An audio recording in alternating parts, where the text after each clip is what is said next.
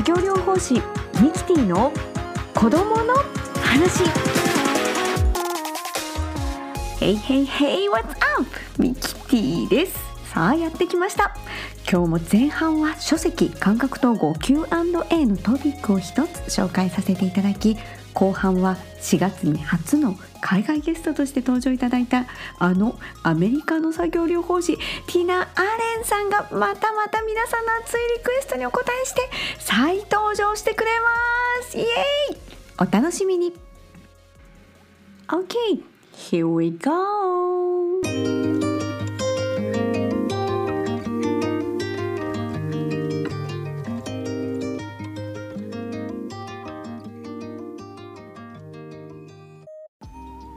Question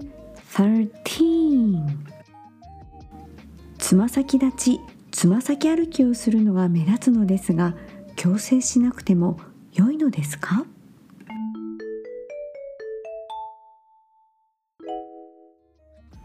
ではつまずきの背景と援助の考え方について感覚統合の視点から探っていきましょう。まずどんな状況の時につま先立ちやつま先歩きをするのかチェックしてみましょう。脳性麻痺の子供で下肢の筋の緊張が強い子供は日常生活のほとんどをつま先立ちやつま先歩きをしています。立ち止まった時もかかとをつけることができずアキレス腱の短縮や足首の関節に運動制限が起こっていることもよくあります。足首が曲がらないと立位でのバランスがさらに悪くなりかがむ歩いていて止まるといったこともスムーズにできなくなります。ところが特に麻痺はなく日常はかかとをつけ普通に歩いているのに時々つま先立ちやつま先歩きをしている場合は次の3つのことが考えられます。1つ目は足の裏の感覚が過敏で特定の感触の上では足裏をつけることができない場合です。2つ目は脳の目覚めの状態。覚醒レベルこちらを調整しようとして無意識に行っている場合です。私たちも眠いのを我慢しようとする時首や腕などに力を入れたり首を振ったり背筋を伸ばしたりすることがあります。これは前庭感覚や固有感覚の刺激を利用して脳の目覚めの状態覚醒レベルを調節しようとしているのかもしれません。3つ目は感じにくい感覚を強め自分自身で刺激を取り込んでいる自己刺激の場合です。いずれも無理に強制する必要はないのですが過敏な子どもの場合まずは足をしっかりつけることができる素材の上で飛んだり踏みしめたりする遊びを提供すると良いでしょう。また自己刺激として行っている場合はトランポリン縄跳びなどで一緒に飛んだり台から飛び降りて遊ぶなど不足している感覚刺激をしっかり補うことを考えましょう。また平均台などバランスをとる遊びの中で測定をしっかりと体を支えて動く経験を積んでいくのも良いと思います。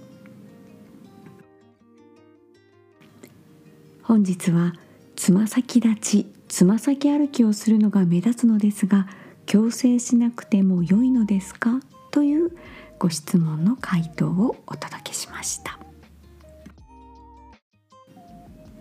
次回は隣にいる子供に力を入れて抱きついたり親が寝ている時に上に乗ってきたりします。興奮している様子もなく注意するとやめるのですが時間が経てば繰り返します。大きくなっても続くのかと心配しています。こちらの回答をお届けします。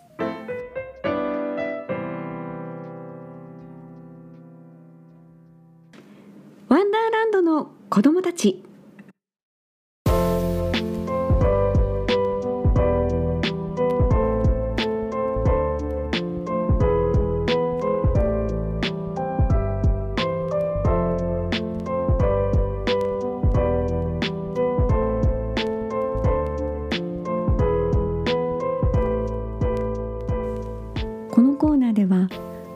育てについて子どもの支援についてゲストをお迎えしてお話をお聞きしています。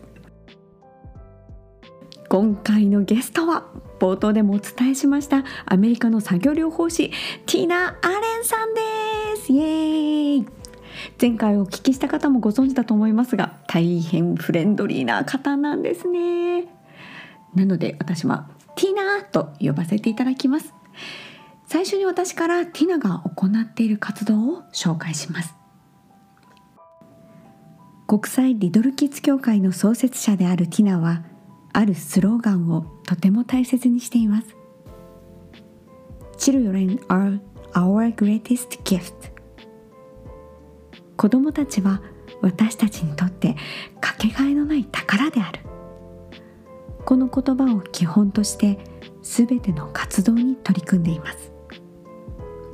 日本での活動は2020年に10周年を迎えました。10年間の間に日本全国でタッチセラピー指導者養成講座を開催したほか国内の病院や施設にてボランティア訪問やオリジナルのタッチプログラムの開発に携わりました。またコロナ禍をきっかけに2020年度よりオンラインでの講座開催にも力を入れています。こちらは指導者養成講座に加えてタッチセラピーに関する最新の情報や皆さんが最も知りたいテーマを抽出したものをミニ講座として提供しています。これまで様々な事情で対面講座に参加が難しかった方からもご好評いただいているとのことです。番組紹介欄に URL を貼り付けていますのでぜひご興味のある方はご覧ください。さあではティナをお呼びしましょう。今回もですねオープニングフレーズ一緒にやりましたよ。ではどうぞ。ミキティとティーナのせーの。子供の話いや可愛い。ティナ可愛いです。オッケーです。はいティーナ。また来てくれてありがとうございます。いやもうすごい嬉しいな。来月いよいよ北海道のイベントですね。準備はいかがでしょうか？Tina, thank you for joining us again. We are really, really happy to have you again. So, actually, you're going to visit us in Hokkaido next month, aren't you? How's everything going? All prepared? Oh, we're so excited. It's been a long time that we've been able to have in person events in Japan, and we're extremely excited to be coming to Hokkaido. Everyone is getting ready. We have our bags packed, and we've heard from so many people that they're looking forward to welcoming us. And I, I just can't wait to see everyone in person. いやもう私もすっごいワクワクしてあのエキサイティングな気持ちになってます。で日本で対面の講座をやるのは本当に久しぶりのことで私もすごくすごく楽しみにしてます。 であのまさに北海道は初めてですのでそこもすごくあの期待しています。もう荷造りもすっかり終わってますしあの北海道で待ってるよっていう声もいくつか聞いているのでもう今からワクワクが止まりません。いやー本当楽しみですね実は私あの今回事務局の一員として準備してるんですけれどももう場所もとっても素敵な場所でそしてですねあのスタッフももうねやる気満々のスタッフが今ね一緒に準備をしてるんですけれども本当にもうティナを迎える体制万端にしております。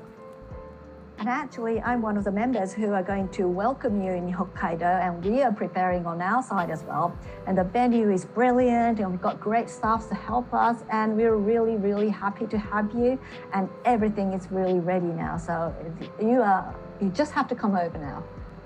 Well, I'm, I can't wait, and I, I think that I know. I actually I should say that I know we're gonna have a lot of fun. It's not all learning and studying. It's getting together, spending time, learning from each other, and having so much fun at the same time. I I'm excited. I can't wait to see you. イエーイいやもう本当に待ちきれないです私もすっごい楽しみにしていますしあと一つ忘れちゃいけないのがやっぱ勉強だけじゃないんですよね、うんそのいかに楽しむかっていうのがすごく大事なのでみんなで集まる時間そしてお互いから学び取るあの時間っていうのがすごく大事だと思うのであのそういうことができるのを楽しみにしてます。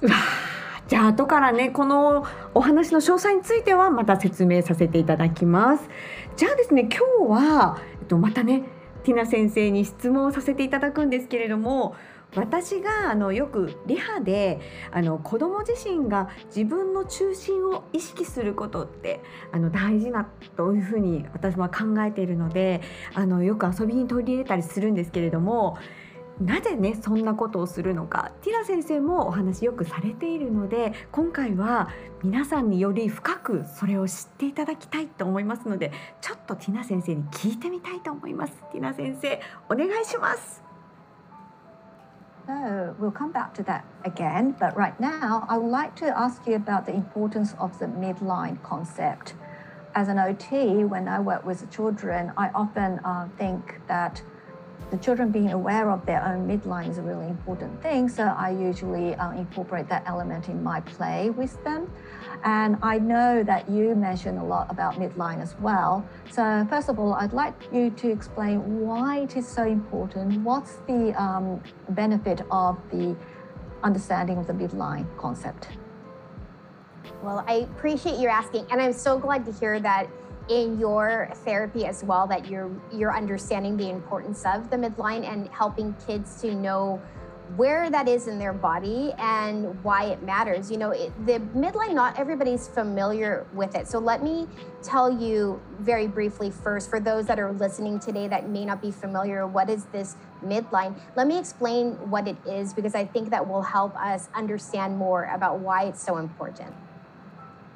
すごいあのそう言っていただいてすごい嬉しいですね。でまさにそのリハビリとかであのそういった考え方を使っているっていうのは私自身すごく嬉しい話ですね。私自身もすごくあの正中線を理解する重要性っていうのは認識していますので、まあ、仲間がいるのはすごくありがたいなと思ってます。でやっぱり子どもにとってもどこに真ん中があるのか正中線があるのかっていうことを理解するのは時々難しかったりすると思います。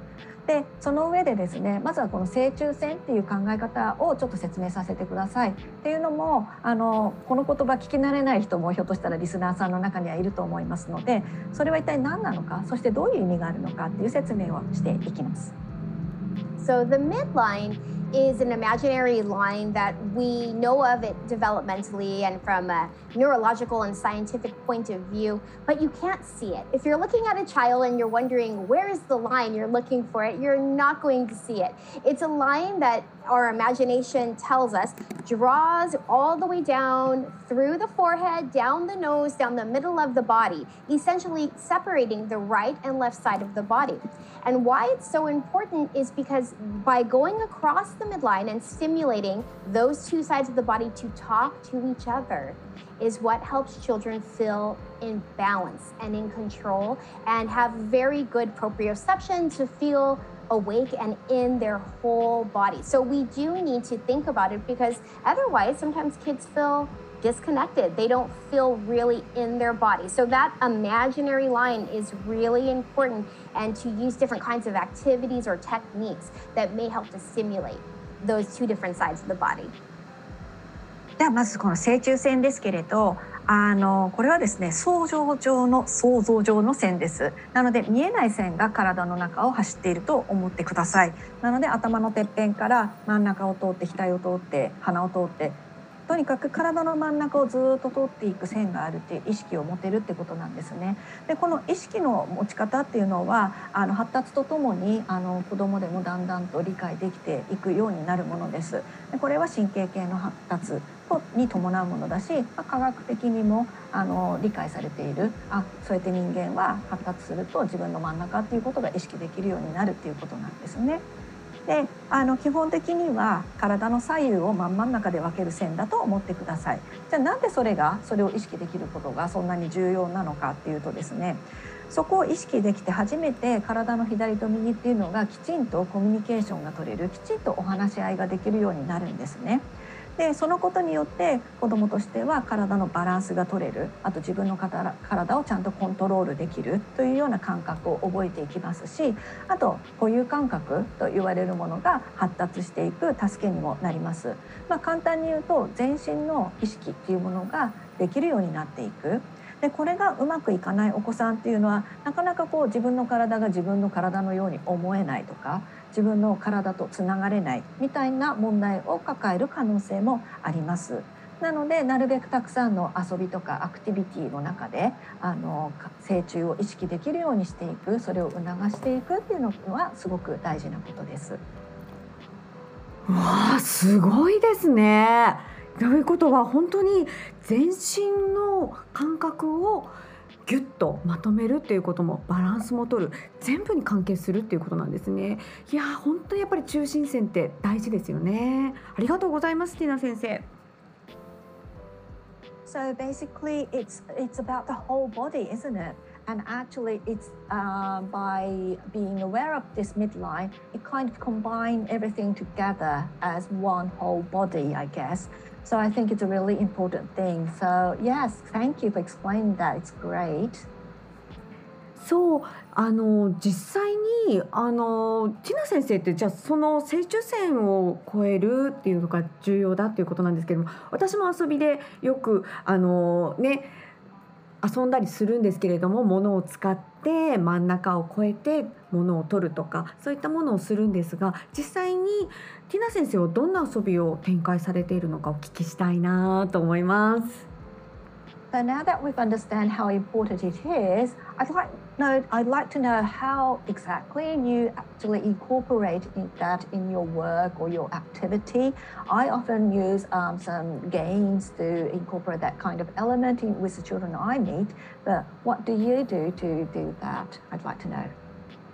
Well, the first thing that I love with what you said with games and play, I think that's so important that we're always considering that however it is that we work with children, because play is so important to them throughout their entire development. So, as much as we can incorporate activities in a playful, developmentally appropriate way, I think that that is ideal.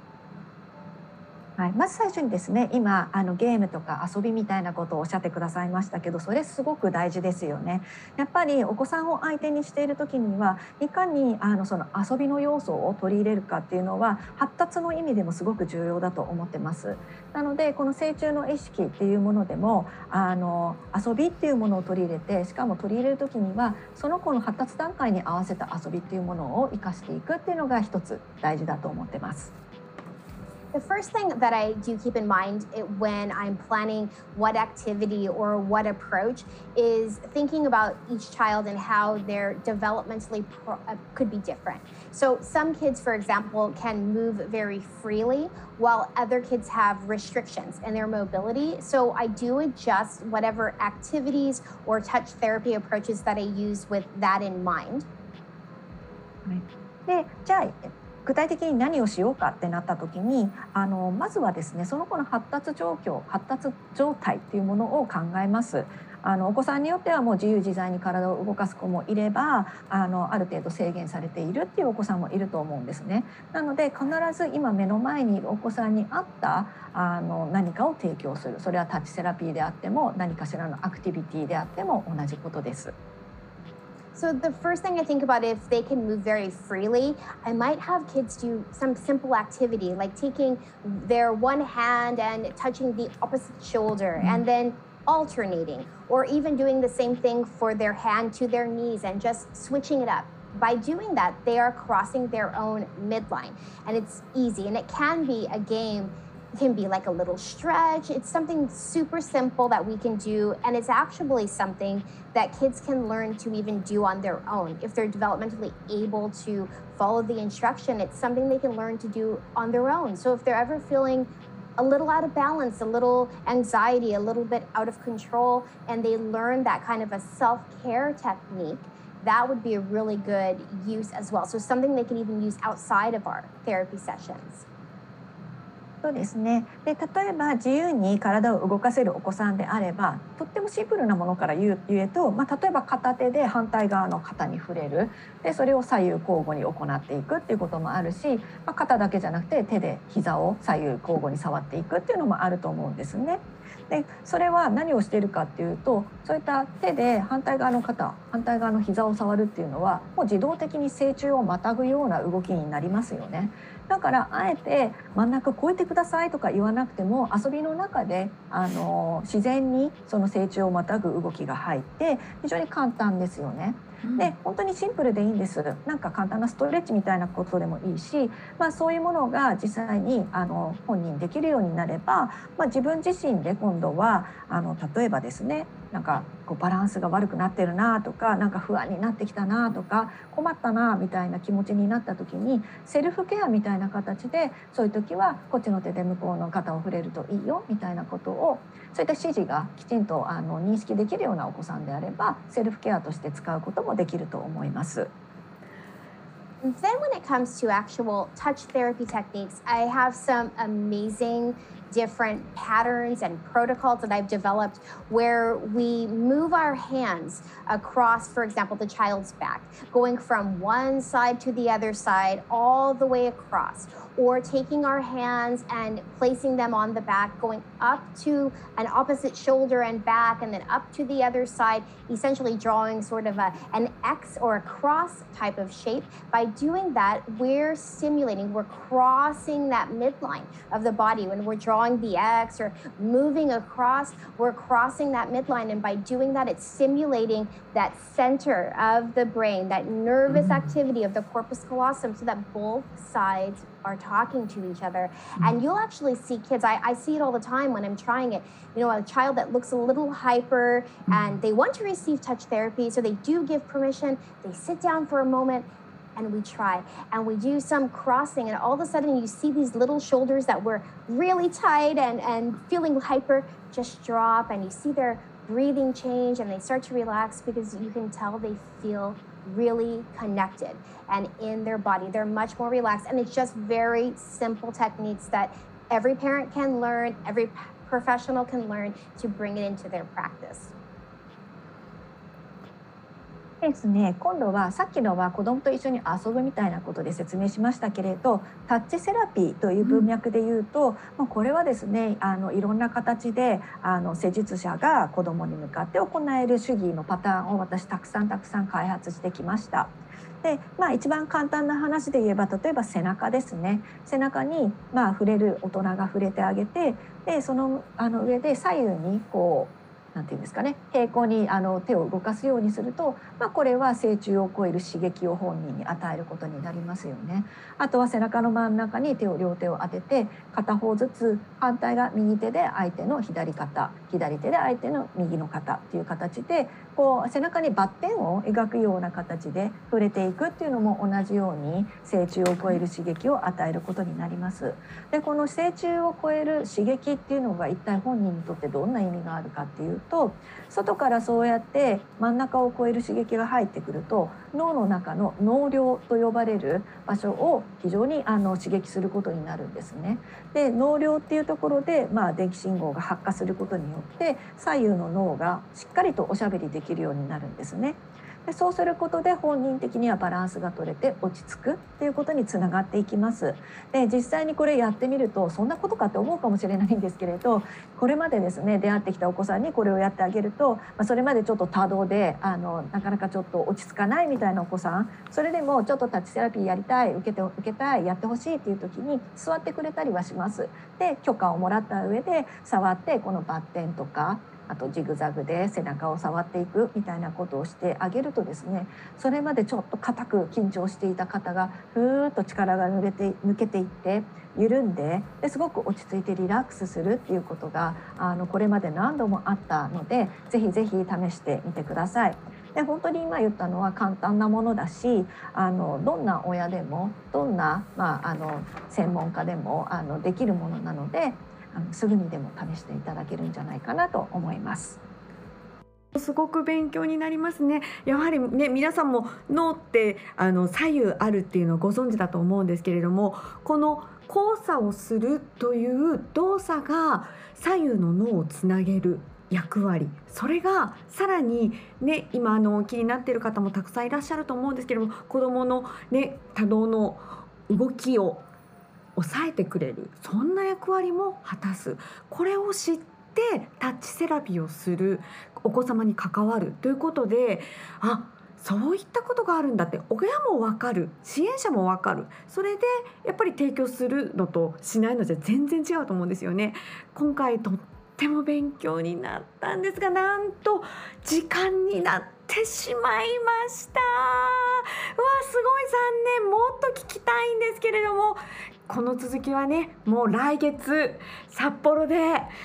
セミナーイベントを開催しますのでぜひ皆さんお越しください。Uh, that was great, Tina. We have learned a lot from your lecture, and it was great. Uh, yes, it's great because we can uh, we have learned that the, to stimulate the both sides of the body and going over the midline means that the both hemisphere of the brain will start talking to each other. That's a great idea. And I think all the parents and the professionals who work with children, if they know that and actually do the uh, the technique, techniques, it's different from unknowing it and just doing it. It's very different. So I think it was really useful session for everybody. And we uh, we would love to go in and go go on and on, but actually we have limited time and we have to kind of close up. But um, as we have been talking about it at the beginning, you are going to come to Sapporo and have the um, courses and the event. So I think all the listeners who has got interest in what you've been talking, we can learn a lot more from you from um, next month in those courses and the event.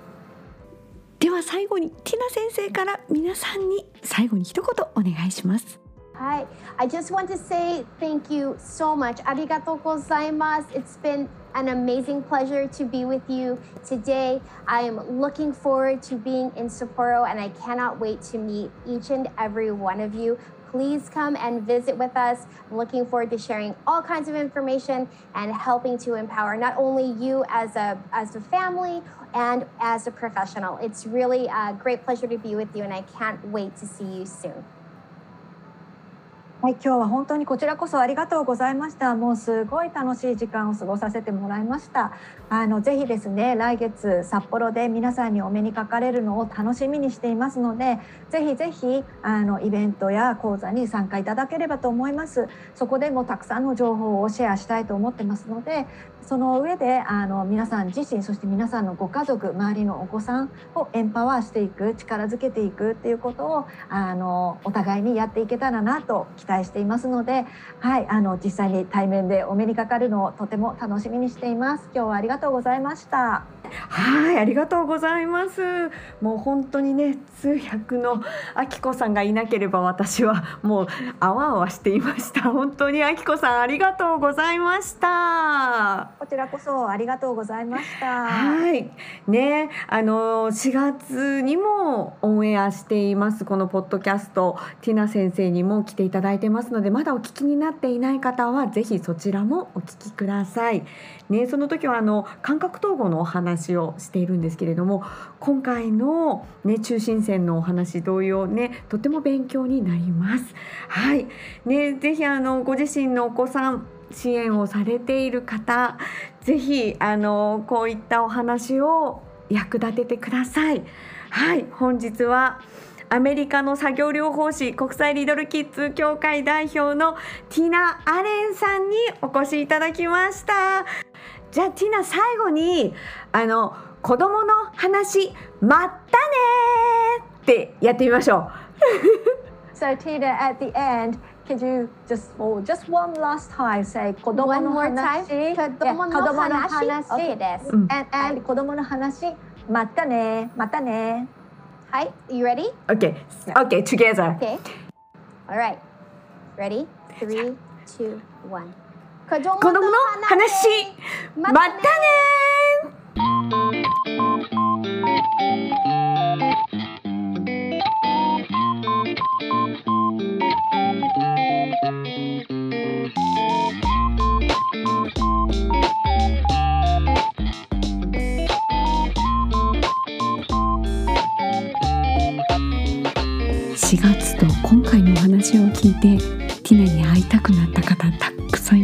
でしょうか。そしてこの機会に北海道に行ってみようかなと思った方もいるかもしれません。そんな方にインフォメーションです。今回はですね2つの養成講座を行います。1つ目が11月3日祝日4日土曜日。小児タッチ指導者養成講座を行います。そしてもう一つ講座が11月11日の土曜日と12日の日曜日。こちらは自閉症タッチセラピーの指導者養成講座です。そして11月5日日曜日はキッズタスティック。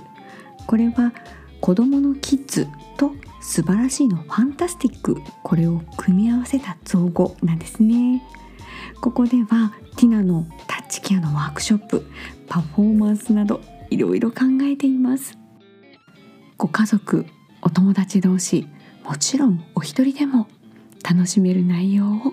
えています。こちらは入場無料です。ぜひたくさんの方とお会いできたらと思っています。場所なんですが札幌駅から徒歩11分。エゾハブ札幌で行います。ここはですね検索していただけるとわかるんですがコワーキングスペースなんですね。でも普通のコワーキングスペースじゃないんです。天井まで連なった本棚が空間を開放的なものにしてくれていてもうねその会場に入ると圧巻なんですね。ここは北海道最大級の広さを持つコワーキングスペース。今回この場所を提案したらもうティナがもう興奮するぐらいとても気に入ってくれてスタッフ一同最高のイベントにしようとみんなで準備しています詳細やお申し込みはこのページの概要欄に国際リドルキッズのホームページ貼り付けしていますのでそちらでご確認ください。So, that's! Thank you for listening!